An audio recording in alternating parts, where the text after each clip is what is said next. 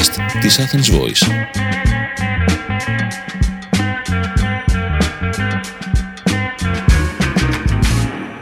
Η Νεφέλη Μεγ πιάνει από αυτοφόρο την επικαιρότητα και τη σχολιάσει σε πρώτο και τελευταίο βαθμό.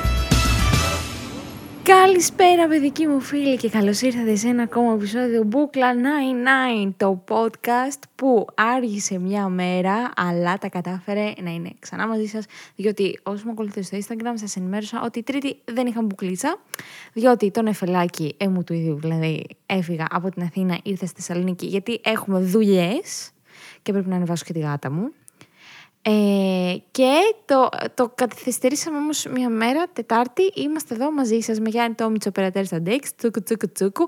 Είναι Τρίτη μεσάνυχτα, πάει Τετάρτη, για να καταλάβετε πόσο θέλουμε να σας φέρνουμε υλικό στο πιάτο σας.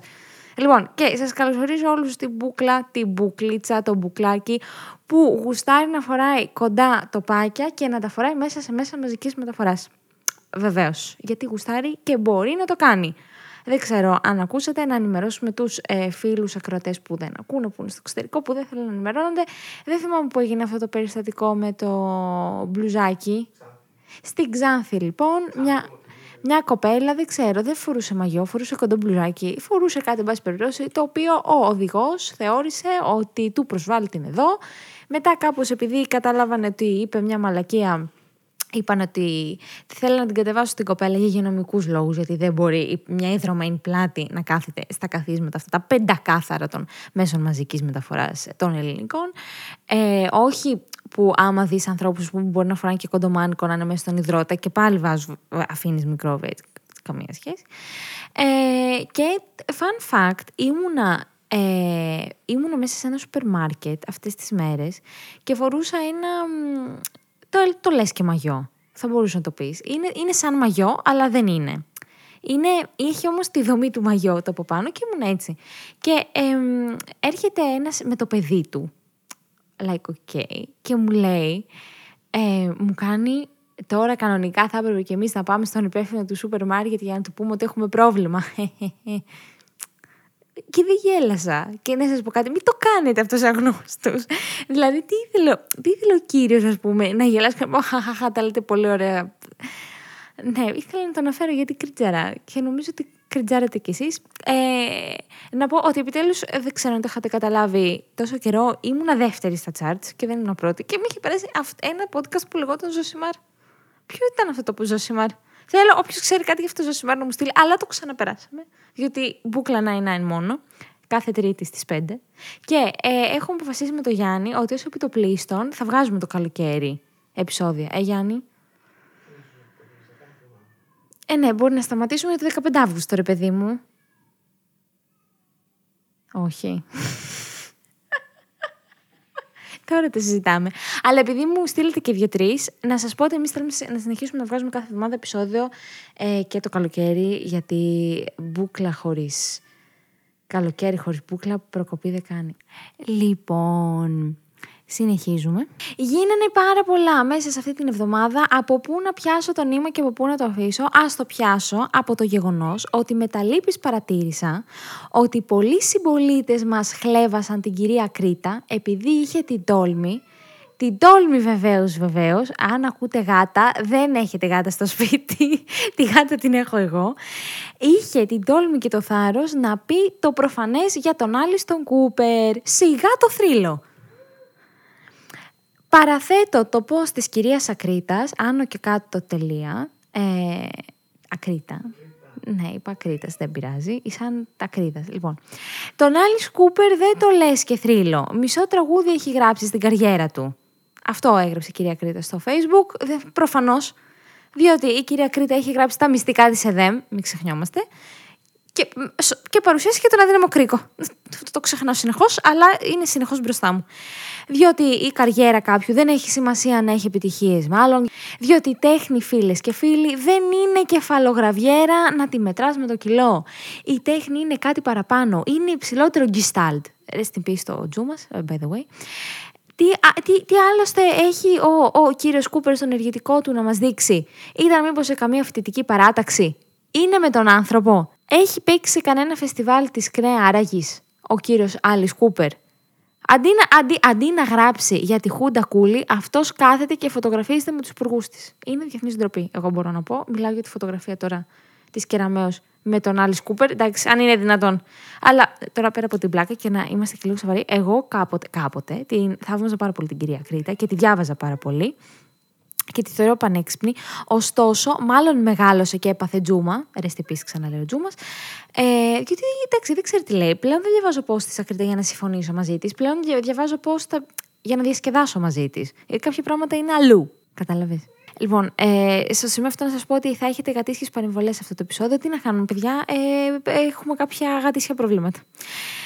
Ε, λοιπόν, και όπως είπα, την, την κυρία Κρήτη τη διαβάζω προς τέρψη μου, όπως προς τέρψη μου ε, δεν διαβάζω, ε, η αντίθεση είναι, και δεν μου προκαλεί καθόλου, παιδιά, μα καθόλου αυτή η δίψα για δικαιοσύνη, σε πάρα πολλά εισαγωγικά η δικαιοσύνη, ε, χωρίς καμία στοιχειώδη γνώση, ούτε του σκοπού της ε, ποινής, ε, του ποινικού δικαίου, ούτε των προποθέσεων, ούτε τίποτα. Λογικό, λογικότατον, ε, δεν μας τη μαθαίνουν αυτά στο σχολείο, θα έλεγε κάποιος πριν 12 χρόνια. Εγώ τώρα θα πω ότι όλα είναι γραμμένα στο Google σχετικά με τα ποινικά νομικά και to be honest, ε, το Google είναι ένας θησαυρός. Ανοίξτε το το γαμίδι.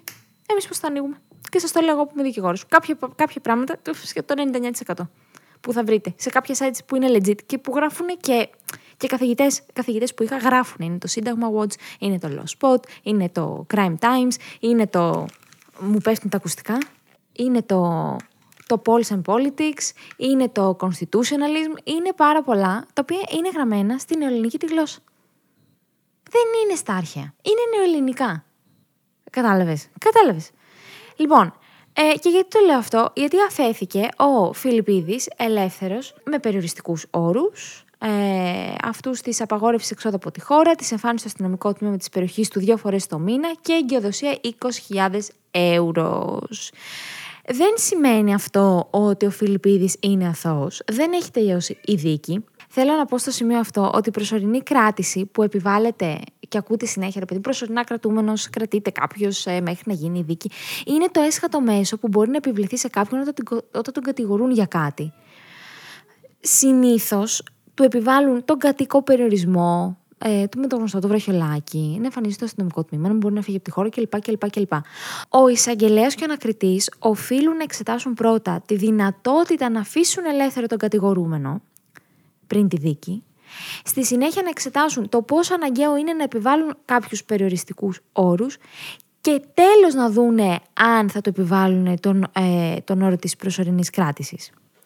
Από το άρθρο 5 της Σύμβασης της Ρώμης, της γνωστής όλους ΕΣΔΑ, Ευρωπαϊκή Σύμβαση Δικαιωμάτων του Ανθρώπου, προκύπτει ότι ουδέποτε η προσωρινή κράτηση είναι υποχρεωτική, καθώς δεν εφαρμόζεται προς τιμωρητικό σκοπό, αλλά αποτελεί μέτρο εξαιρετικό.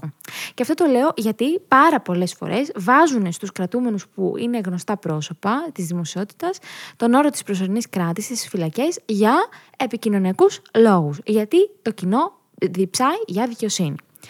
Πότε επιβάλλεται λοιπόν η προσωρινή κράτηση, να πούμε και αυτά τα ωραία τα νομικά που σας αρέσουν και μου το έχετε πει, όταν υπάρχει κίνδυνος φυγής, ε, δηλαδή αν τον αφήσουν ελεύθερο μέχρι να ολοκληρωθεί η δίκη, αυτός θα την κάνει Λούις.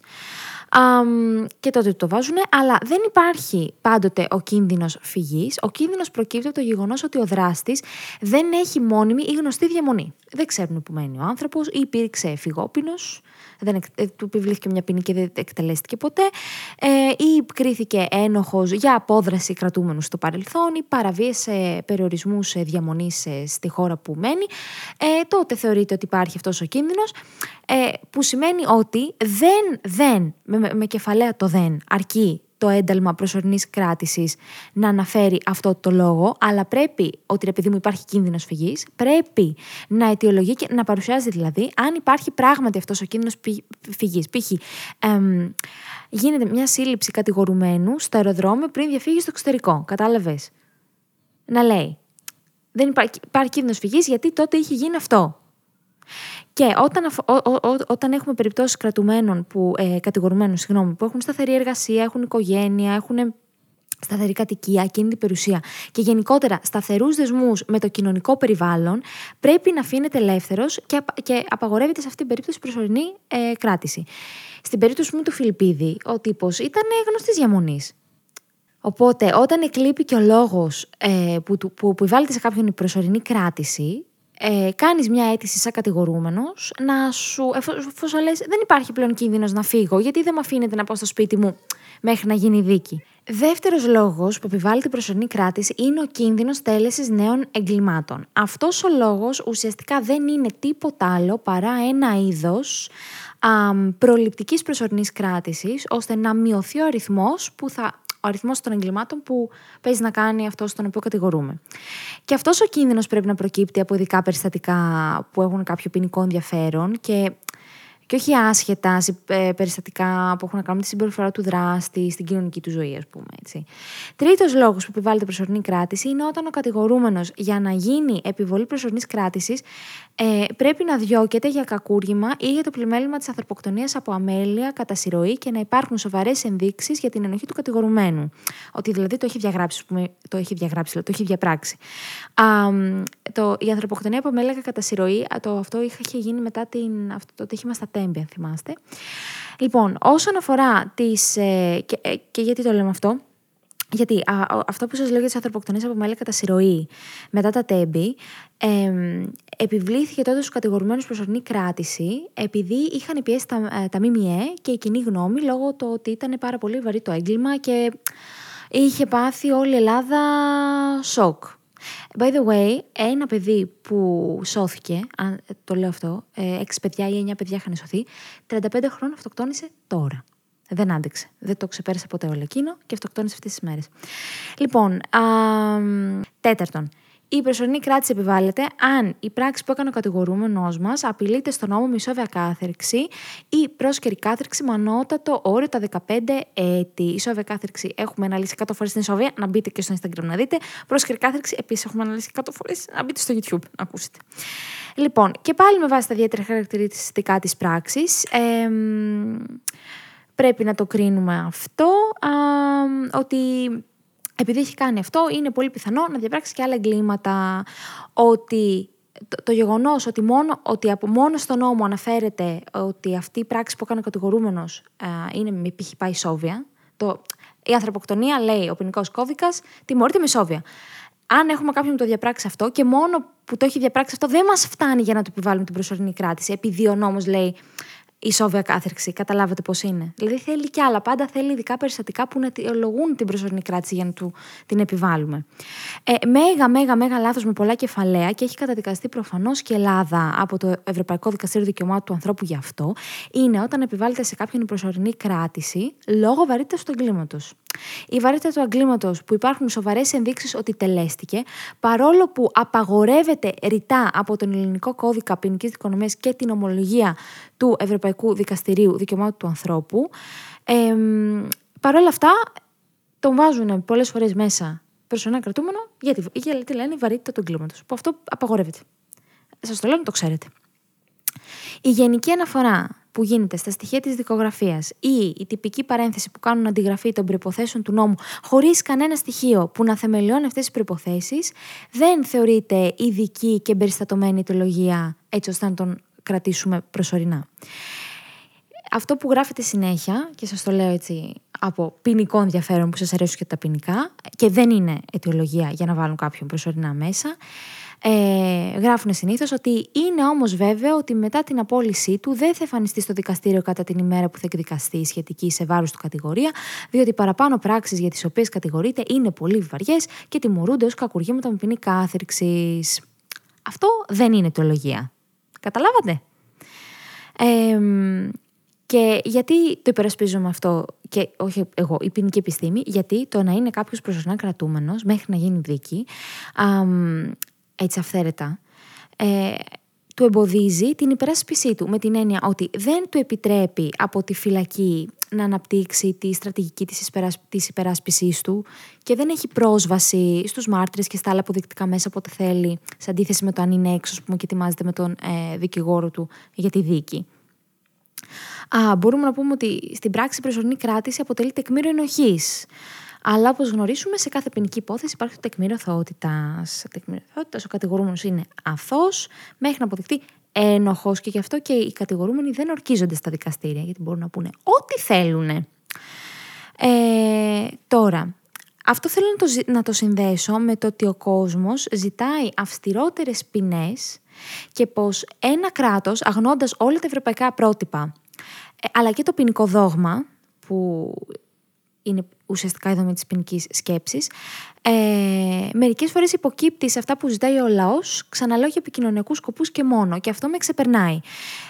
και σε αυτό το σημείο θέλω να σου πω ότι πριν από ένα χρόνο Ξανά άλλαξε ο ποινικός μας κώδικας. Γενικότερα αλλάζει πάρα πολύ γρήγορα ο ποινικός κώδικας, από τη διάθεση των δίδυμων, α πούμε. Κάθε χρόνο έχουμε και κάτι διαφορετικό. Α, οι ποινές τώρα ε, σε πολλά εγκλήματα έχουν γίνει αλήγιστε. Αυτό το αναφέρω γιατί ε, το, κάθε φορά που γίνεται κάτι, ρε παιδιά, βγαίνουν πάντα και λένε αυστηρότερες ποινές, αυστηρότερες ποινές. Γίνανε αυστηρές ποινές. Το έγκλημα της ανθρωποκτονίας πλέον έχει μόνο ισόβια κάθερξη. Δεν έχει καμία διαβάθμιση, ε, το σκέτο. Ε, στην Αυστρία, για παράδειγμα, για την η ανθρωποκτονία απειλείται με κάθερξη ισόβια πρόσχερη τουλάχιστον 10 ετών. Στη Γερμανία πάλι έχουμε ισόβια πρόσχερη τουλάχιστον 5 ετών και αναγράφονται οι όροι που πρέπει να συντρέχουν κάθε φορά προκειμένου να επιβληθεί ισόβια κάθερξη. Α, στην Νορβηγία η πρόσχερη είναι από 18 μέχρι 21 χρόνια. Έχω πάρα πολλές στατιστικά να σας αναφέρω, δεν θα το κάνω γιατί θα κουραστείτε. Γιατί σε εμάς εδώ δεν θεωρούνται επαρκείς οι ποινές, το έχετε αναρωτηθεί ποτέ; Αγνοούμε τα σύγχρονα πορίσματα της ποινική επιστήμης, τα οποία λένε ότι με το να αυξάνεις τις απειλούμενες ποινές, δηλαδή να ανεβάζεις τα όρια της ποινής στον νόμο, δεν σημαίνει ότι αυξάνεις και την αποτρεπτική επίδρασή τους. Δηλαδή, το να μην είναι ένας εγκληματίας κάποιος, δεν, δεν, δεν ακυρώνεις του εγκληματίε επειδή λες, Α, θα πας 20 χρόνια μέσα. Και 30 να και 50 να ουσιαστικά δημιουργείται ένα κλίμα ασφάλειας όταν ανεβαίνουν οι ποινές, μόνο επιφανειακά επειδή το πιστεύει ο κόσμος. Και να σας πω και κάτι. Ένας άνθρωπος που είναι εγκληματίας 10 χρόνια, αυτό το έλεγαμε ένα δικηγόρο, είναι εγκληματίας 10 χρόνια και μπει στη φυλακή μετά από 10 χρόνια και βγει. Τι πιστεύετε ότι θα συνεχίσει να κάνει; Αυτό που ξέρει να κάνει καλύτερα, να είναι εγκληματίας. Θα κάτσει, ας πούμε, να πάει ο ΑΕΔ, ταμείο ενεργεία. Όχι. Απλά θα το κάνει καλύτερα έτσι ώστε να μην τον πιάσουν. Αυτό είναι πρέπει να τους πιάνεις μέσα, τους εγκληματίες. Ένα μήνα, δύο μήνες, τρεις, να τον βάλεις μέσα. Εμείς εδώ πέρα τους πιάνουμε και τους αφήνουμε ελεύθερους. Κάτω από τρία χρόνια ποινή πάει με αναστολή. Τι είναι αναστολή, θα το μάθεις στο βιβλίο που γράφω. Και όντως γράφω βιβλίο, δεν το έχω ποτέ δημόσια. Το έχω πει μια φορά. Λοιπόν, είναι πάρα πολύ εύκολη λύση να αυξάνουμε τις ποινές και αυτό έχει υιοθετηθεί κατά κόρον ε, στο παρελθόν πάλι για επικοινωνικούς λόγους. Οι ανθρωποκτονίες αυξήθηκαν την περίοδο 2010-2013 γύρω στις 370 το χρόνο. Τότε το πλαίσιο ποινής ήταν ε, σαν, το, σαν αυτό που έγινε τώρα. Ήταν ε, μόνο η σοβια κάθριξη. Αυτό που άλλαξε και έγινε σε εμάς τώρα. Και αυξήθηκαν οι ανθρωποκτονίες, παρόλο που είχαμε αυστηρότερο πλαίσιο ποινής. Το 2020, πριν γίνουν οι αλλαγές αυτές, σας είπα ότι η ποινή ήταν η σόβια πρόσχερη κάθριξη τουλάχιστον 10 ετών. Δηλαδή 10 10 ε, με 20 ήταν τότε το ανώτατο. Α, και παρά το γεγονός ότι ακούγεται και ακουγόταν το 2020 πως έχουν αυξηθεί ανθρωποκτονίες, ε, αυτό το ακούγαμε στα μέσα μαζικής ενημέρωσης, να ενημερώσει το επιβατικό κοινό, με βάση επίσημα στοιχεία της ελληνικής αστυνομίας, ότι δεν αυξήθηκαν. Το 2020 ήταν 238 το έτος, κάτω ακόμα και από το μέσο όρο των προηγούμενων ετών στην Ελλάδα. Γιατί μερικές φορές τα ΜΜΕ τα, τα, τα παραφουσκώνουν. Και θα μου πείτε ποιο το πρόβλημα στον μπούτσο μας. Όχι, θα σας απαντήσω εγώ ευθύ αμέσως. Με την αύξηση του πλαισίου ποινής σε πάρα πολλά εγκλήματα που βάζουν μόνο ισόβια κάθριξη και χωρίς κάτι άλλο, όπως είχαμε πριν, την πρόσκαιρη, ένα πρόσκαιρη 10 με 20. Ε, με αυτό το ελαστικό πλαίσιο παραβιάζεται η αρχή της αναλογικότητας. Τι είναι αυτή η αρχή, θα ρωτήσετε. Ε, θα, θα σας το εξηγήσω με το να επιβάλλεις ισόβια κάθριξη ως μοναδική ποινή σε, σε πάρα πολλά εγκλήματα, ε, Πώς να σας το πω, αγνοείται ο ανθρωποκεντρικός χαρακτήρας του ποινικού δικαίου. Διότι η ποινή πρέπει να είναι ανάλογη με το έγκλημα που κάνεις. Όχι μόνο όταν απειλείται, αλλά και όταν επιβάλλεται. Κάθε έγκλημα είναι διαφορετικό. Έτσι και η ποινή του πρέπει να είναι ανάλογη με αυτό το έγκλημα. Δεν είναι όλα τα εγκλήματα ίδια και δεν έχουν όλα την ίδια βαρύτητα. Άλλο μια ανθρωποκτονία ε, όπως ήταν αυτή της Καρολάιν, και άλλο μια ανθρωποκτονία ε, ενό άντρα από τη γυναίκα που την κακοποιούσε. Καταλάβετε τι εννοώ. Ελπίζω.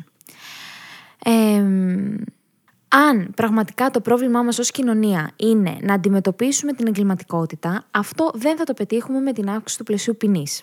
Να βάζουμε παντού ισόβε, ξέρω εγώ. Ε, μια ισχυρή αντιγκληματική πολιτική σημαίνει πρώτα-πρώτα την έγκαιρη εξεχνίση των, ε, των των εγκλημάτων.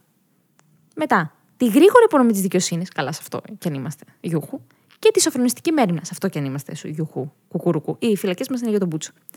Σε αυτά έχουμε έλλειμμα, το οποίο δεν καλύπτεται με το να αυξάνουμε συνεχώς τα πλαίσια ποινής. Είναι σαν να βάζεις ένα τσιρότο σε μια κομμένη αρτηρία. Δεν θα αντέξεις και πάρα πολύ. Και να αναφέρω κάποια ενδιαφέροντα στατιστικά. Από τα 238 κακουργήματα κατά της ζωής ανθρωποκτονή και αυτά το 2020, εκ, εξηχνιάστηκαν μόνο τα 104. Δηλαδή ένα ποσοστό 44,3%. Τα κακουργήματα ε, από τα κακουργήματα μάλλον, τα 141 κατά της γενετήσιας ελευθερίας, ε, ασέλγειες, βιασμούς ε, κτλ. Εξηχνιάστηκαν μόνο τα 33 και από τις, καθίστε γιατί θα γελάσετε, 3.644 ε, 44 εγκλήματα κατά της ιδιοκτησίας, κλοπές, υπεξαιρέσεις και αυτά, εξηχνιάστηκαν μόνο τα 1020. Σε αυτά έχουμε προβλήματα κυρίες και κύριοι και όχι στις ποινές, οι οποίες είναι πάρα πολύ αυξημένες. Δηλαδή, την επόμενη φορά που θα θέλετε να βρίσετε κάποιον ε, ή το κράτος, εν πάση περιπτώσει, μην πείτε Α αυξήσουμε τα πλαίσια ποινής, ας ε, κάνουμε καλύτερη τη δικαιοσύνη. Δηλαδή, λέω τώρα μια ιδέα. Στον μπούτσο. Δεν πειράζει. Α ε, ξεφύγουμε λίγο από τα νομικά. Νομίζω λίγο σας κούρασα, αλλά ήταν πολύ ενδιαφέροντα θεωρώ. Αγιάννη. Ωραία, κουνάει το κεφάλι του.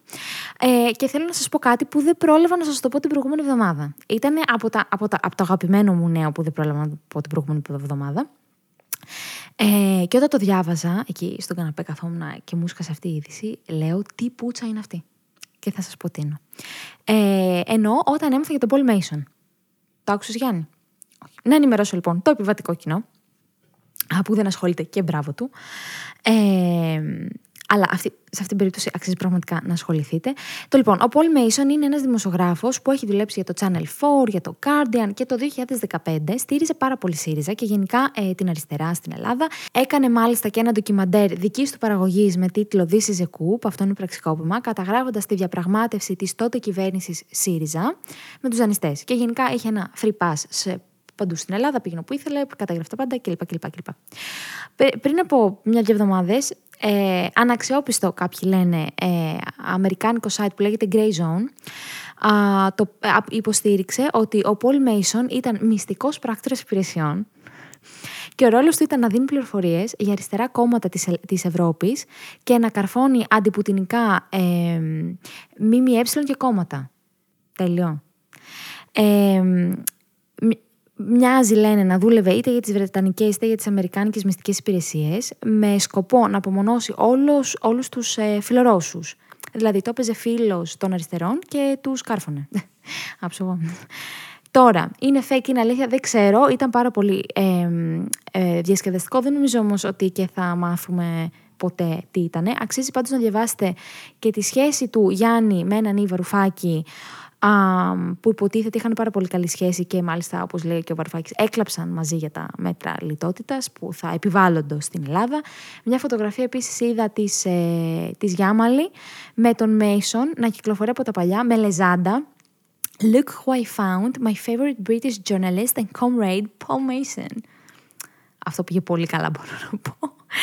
Ε, θα, όχι εγώ, θα έλεγε κάποιος κεντρική ότι πήγε πολύ καλά. Εγώ ε, προφανώς και στηρίζω την ελληνική αριστερά γιατί πάνω απ' όλα ε, ε, δεν είναι κάτι διαφορετικό από αυτό που παριστάνει. Πάνω απ' όλα. Αυτό, η ελληνική αριστερά. Αυτό θα είχα να πω εγώ. αλλά γελάω. Ήταν, ήταν fake, ε, true, ήταν αστείο. Ε, και επειδή νομίζω ότι σας κούρασα αρκετά, δεν συνεχίζω με κάτι άλλο. Ε, οι φωτιές συνεχίζονται, δεν έχω παρακολουθήσει καθόλου τι γίνεται με τις φωτιές.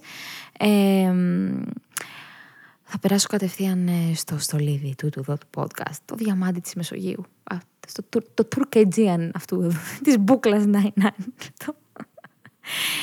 τον ανδρικό, τον εγκέφαλο. Ε, και στο σημείο αυτό ε, θέλω να πω κάτι που πραγματικά ε, με νευρίασε. Λοιπόν, κοιτάξτε, την προηγούμενη εβδομάδα τι, είχα, τι είχαμε ανεβάσει. Είχαμε ανεβάσει για το... Ε, ε, αυτό το απόσπασμα την προηγούμενη εβδομάδα του ανδρικού του εγκεφάλου πάντα το ανεβάζω στο TikTok. Και με το συγκεκριμένο απόσπασμα, αυτό το TikTok μαζεύτηκαν κάτω από τα σχόλια η Σάρι Μάρκ και το κακό στην απάντημα. Το, το απόσπασμα είναι έτοιμο να φτάσει στο 1 εκατομμύριο views, ο Χριστός και η Παναγία. υπάρχουν πολλοί που υποστηρίζουν φυσικά και υπάρχουν κάποιοι εύθεκτοι που γράφουν από κάτω. Δεν ξέρω για να το παρακολουθήσει καθόλου το είδε. Λένε από κάτω. Αυτό το κορίτσι γονείς δεν έχει, ε, είναι καπιανού η κόρη, πώς μιλάει έτσι. Επειδή έλεγα μου έχεις γαμίσει, μου έχεις γαμίσει τη ζωή, μου έχεις γαμίσει τη ζωή και έλεγα και κάτι πάλι για πούτσες.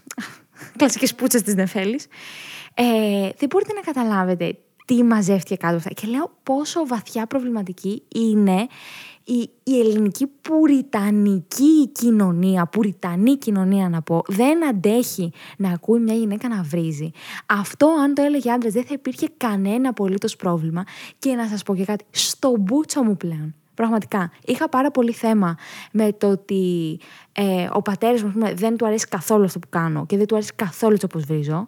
Αλλά πραγματικά παιδί χαίστηκα. Αλήθεια σας το λέω. Είναι, είναι να, να εκφράζομαι. Τι πάει να πει, Ότι κάποιος που βρίζει δεν έχει μόρφωση ή δεν έχει επίπεδο. Τι πιστεύουν δηλαδή; Δεν θέλω να σας πω κούτε μπουκλά. Κάνω ένα γενικότερο σχόλιο.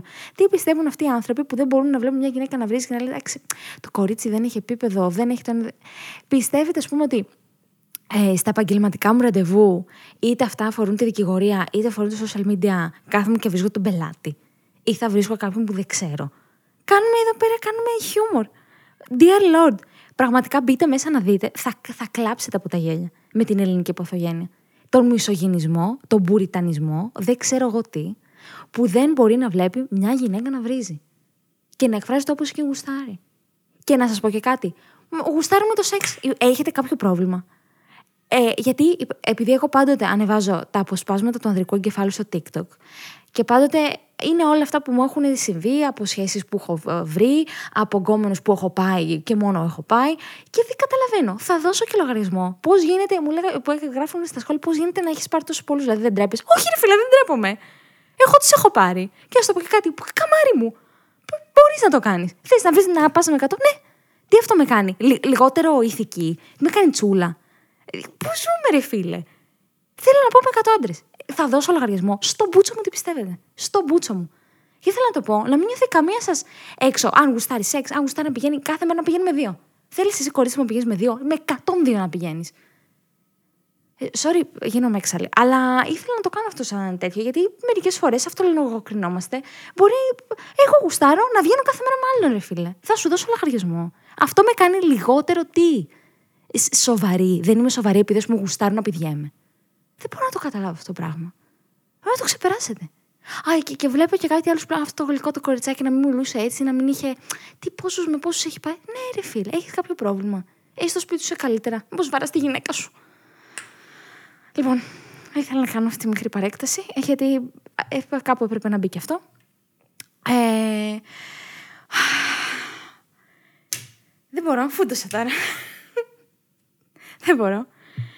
Λοιπόν, τι, τι ήθελα να πω σε αυτό το επεισόδιο για τον αντρικό εγκέφαλο. Ήθελα να πω ότι γιατί υπάρχουν κάποιοι άντρες, ρε παιδί μου, που είσαι μαζί τους perfect, τέλεια, τα περνάτε τέλεια, όλα είναι σωστά. Ε, Νιώθεις σαν πριγκίπισσα, αλλά με το που χωρίζετε, ε, δεν στέλνει, δεν σε ψάχνει, ε, σου λέει έχει πέσει πολλή δουλειά τώρα τελευταία 100 χρόνια, ξέρω εγώ, α, ή ότι δεν είναι καλός μόρι με αυτά την τεχνολογία, θα σου πω εγώ δεν είναι καλό να στείλει ένα μήνυμα τέλος πάντων. Ε, όχι. Καταρχάς, σε τι δεν είναι καλός. Σε τι δεν είναι καλός. Δεν μπορεί να πάρει το κινητό του. Έτσι εδώ. Και να στείλει ένα μήνυμα να πάρει ένα τηλέφωνο. Τσόντε στο πόρχα μπορεί να δει και να σβήσει μετά το ιστορικό. Τηλέφωνο δεν μπορεί να πάρει. Δεν μπορεί να πάρει. Να το σηκώσει. Μια χαρά ξέρει. Απλά αποφάσισε να μην το κάνει. Με κεφαλαία το αποφάσισε. Συνειδητά. Γιατί βαριέται και ξέρει ότι με το να σε πάρει ένα τηλέφωνο ή να σου στείλει ένα μήνυμα μέσα στην εβδομάδα, random, χωρίς να το περιμένεις, θα σου φτιάξει τη διάθεση. Δεν θέλει να το κάνει γιατί είναι αρχίδι. Πολύ απλά. Α το δούμε κι αλλιώς. Περπατάς εσύ στον δρόμο και βλέπεις ένα σκυλάκι. Πάρα πολύ. Αχ, και λέει, το καλύτερο σκυλί, γουτσι, γουτσι, γουτσι, τι ωραίο που είσαι εσύ. Αχ, το καλύτερο σκυλί, πεθαίνω από κιούτινες. Ε, Πας στο σπίτι σου. Πες μου λίγο. Σκέφτεσαι αυτό το σκύλο; Όταν πας στο σπίτι σου. Όχι, γιατί δεν είχε πραγματική σημασία για σένα. Γιατί χαίστηκες για το σκύλο. Το έκανες εκεί λίγο τα μαγουλάκια, του που έχεις λίγο το κάνει γουτσου Αυτό ήταν. Μην, μην, κορίτσια μου, μην είστε οι σκύλοι σε αυτής της ζωή. αυτό, αυτό, αυτός είναι ο παραλληλισμός που ε, ε, ήξερα. Οπότε, κορασίδες μου, μην είστε αυτό το σκυλάκι ε, στο πάρκο. Δεν διαπραγματευόμαστε τα βασικά σε μία σχέση. Το να σε ακούει κάποιος και να σε εκτιμάει ε, είναι το Α και το Μ. Αν δεν θέλει να το κάνει, α, μπορείτε να παραμείνετε μαζί του γιατί γουστάρετε την τοξικότητα. Αλλά πρέπει να ξέρετε ότι είστε σε μια τοξική σχέση. Αλλά εδώ αγαπάμε την τοξικότητα. Ε, και γι' αυτό, επειδή μερικές φορές τα κορίτσια μας α, μπορεί να μην αναγνωρίσει τοξικότητα ή να γουστάρει τοξικότητα. Να τα, να τα προσέχετε, εσείς που έχετε μικρά παιδιά, κορίτσια και γύρω στα 13, ε, να τα εκπαιδεύσετε να μην είναι έρμεα των ανδρών, ε, να τους πάρετε εκεί ένα βιβλίο πέρα από το τάμπλετ, να τους, ε, να τους το πάρετε, να το έχουν δίπλα στο κομμωδίνο, μπορεί να μην το ανοίξουν ποτέ, δεν πειράζει. Κάποια στιγμή θα πέσει το ρεύμα, θα πέσει το ίντερνετ, θα γίνει τρίτο παγκόσμιος. Δεν θα μπορούν να ανοίξουν το τάμπλετ ούτε το κινητό, δεν θα έχει Instagram, δεν θα πιάσουν εκείνο το βιβλιαράκι τώρα που τους είχατε πάρει να το ανοίξουν να το ξεφυλίσουν. Οπότε, προτείνω ε, σε όλους εσάς να πάρετε ένα δωράκι καλοκαιρινό. Το αυτό δεν είναι έρωτας από την Πάολα Τζανόνερ, εκδόση ψυχογειό πάλι, γιατί αγαπάμε τον ψυχογειό σε αυτή την ε, εκπομπή. Um, με έχουν κάνει ψυχοκόρη, το έχω πει. Μου στείλουν και βιβλίο. Εντάξει. Ε, λοιπόν, στο εξώφυλλο, πάλι θα σας κάνω να μπείτε να το δείτε. Είναι ένας άντρας και μια γυνή να φύγονται έτσι μποκέμου είναι το πλάνο. Και, από, και ο τίτλος είναι έτσι πάνω, έτσι να μην φαίνεται αυτό το φίλι, εν πάση περιπτώσει. Ε, το ξέρω ότι θα μπείτε τώρα να το δείτε. Ε, δεν είναι κάτι το, το, το, το, το shocking. Βέβαια, στα, στα βίντεο κλιπ των Trapper γίνονται πιο πολλά σόδομα και εγώμορα. Πώς λέγεται αυτό το σόδομα, πώς λέγεται μόνο αυτό. Λοιπόν, ε, αυτό που σας προτείνω είναι ένα κοινωνικό μυθιστόρημα με εξαιρετικά επίκαιρο θέμα σχετικά με την προστασία παιδιών και φίβων στο πλαίσιο ανθρωπίνων σχέσεων. Ε, έχουμε μια ιστορία έρωτα που ένα κορίτσι ερωτεύεται ένα γόρι, τι πιο σύνθεση θα πει ο Ευαγγελάτος, αλλά κινδύνεψε η ζωή του. Λοιπόν, αν το κάνετε δώρο κορούλες σας, ανεψιές κλπ, κλπ. Θέλω να ε, στείλετε να μου πείτε εντυπώσεις όταν το διαβάσουν. Α, το διαβάσουν. Εδώ διαβάζαμε το Twilight εμείς. Ε, τα DMs μου είναι πάντοτε ανοιχτά για εσά. Άσχετα αν μου παίρνει εβδομάδες να απαντήσω, γιατί έχουν πέσει πάρα πολλά και κάποια έχουν αρχίσει να διαγράφονται κιόλας. Δεν τα προλαβαίνω. Ε, αλλά τα διαβάζω όλα σχεδόν. Μπορεί να μην απαντάω, αλλά διαβάζω, διαβάζω τι μου στέλνετε, διαβάζω πώς σας αρέσει το podcast, διαβάζω για τη στήριξη, διαβάζω για τα πάντα και σας ευχαριστώ πάρα πολύ. Μην ξεχνάμε πέντε αστεράκια στο Spotify. Μια φορά ψηφίζουμε αυτό εδώ το, αυτή εδώ την παράνοια και θα σας δω την επόμενη εβδομάδα. Τρίτη. Δεν χάνω, δεν χάνω τώρα, δεν θα χάσω και φυλάκι πολλά. Ήταν ένα podcast από την Athens Voice. Μπορείτε να ακούσετε τα podcast της Athens Voice στο athensvoice.gr και στο Spotify, στο Apple Podcast και το Google Play Music.